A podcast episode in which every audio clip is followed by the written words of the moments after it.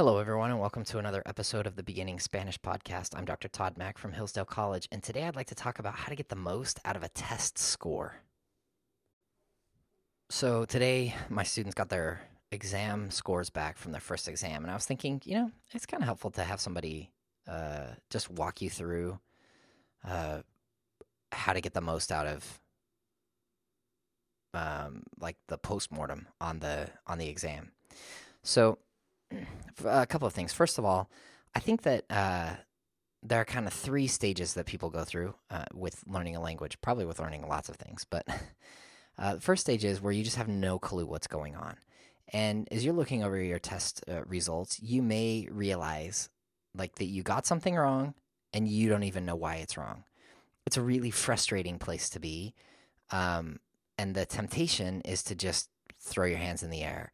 Uh, but the thing, the most important thing that you can do at that point is to really identify and say, okay, this is an area where I'm obviously weak. I don't know what's going on. I don't understand why these verbs are conjugated this way, or I don't understand uh, what the difference is between an affirmative and a negative command, or I don't uh, I don't understand what a subjunctive trigger is.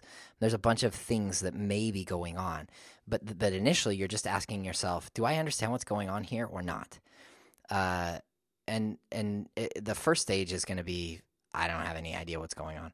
The second stage is where once you know the answer, so like today we went over the answers in class, and it's entirely possible that you might go, oh man, I can't believe I made that mistake.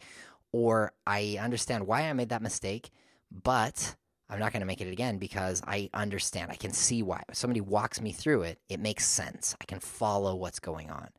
And that's not a bad place to be because it means that at least uh, like the pathways have started. and now it's just a matter of repetition and practicing those things uh, in order to get better and then and, and then ultimately the goal is to not make the the mistakes in the first place but uh, I think uh, if you if you are really honest about your exam, there will be some places where you'll go, "Nah, I know exactly what was wrong and I know how to fix it." But there will be other places where you'll go, "I don't even know why that's why that's a problem."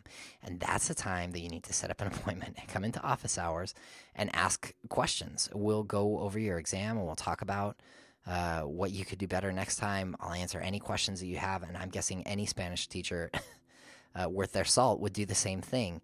Uh, but you can't be intimidated. You can't think, oh, they're gonna think I'm dumb that I didn't do this. They're gonna make fun of me.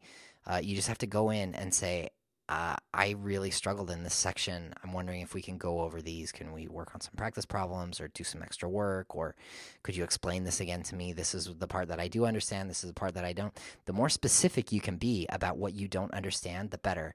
Way too often, I hear people say, like, oh, Spanish is really hard, or I'm not very good with languages, or I'm really doing bad in my Spanish class. And I think, could you be a little bit more specific? Because uh, it's way easier to help, and there's actually a lot of help that can be given if you can be specific about what's going on. So try to be a little bit more self aware and say, what is it about Spanish that's hard for me? Is it just time? Like, I don't want to dedicate time? That may be the case. You may just say, you know what? I've got a busy life. I can't study vocabulary. I'm not very good at memorizing. And so I'm just going to be okay getting a C on the vocabulary section or a D on the vocabulary section. Uh, but my impression is that it, that's usually not the case. Usually, the case is uh, that we've talked about something a few times in class. This is Spanish 102, and so we're piling new vocabulary, new vocabulary on top of new grammar, on top of new vocabulary, on top of new grammar, and it goes pretty fast.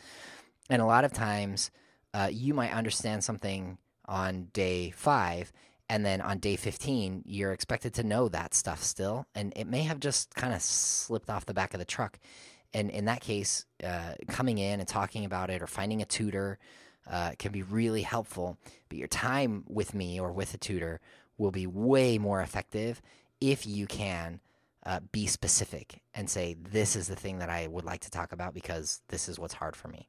And there's every reason to hope that you will get better. Uh, some people struggle with languages. It's just, it's a natural thing. Uh, some people struggle with dance, and some people struggle with singing, and some people struggle with languages. Some people struggle with math. But everybody can learn a new language Uh, some people, it's just going to take time, more time, more repetition. It's going to take learning it in a different way. It's going to take practicing it in a different way. But you can learn this language, uh, and and it will go a long way towards helping you if you can be specific about the the places that are that are sticky for you, that are hard for you. That's it for now. Thanks for listening. If you find this show helpful, I encourage you to go to anchor.fm slash beginning Spanish for a full list of episodes and to support the show financially. Don't forget to subscribe in your podcast app of choice, and please recommend uh, the show to your friends. Feel free to reach out with questions or feedback by finding me on Twitter at Todd K. Mack or emailing me at tmac at hillsdale.edu.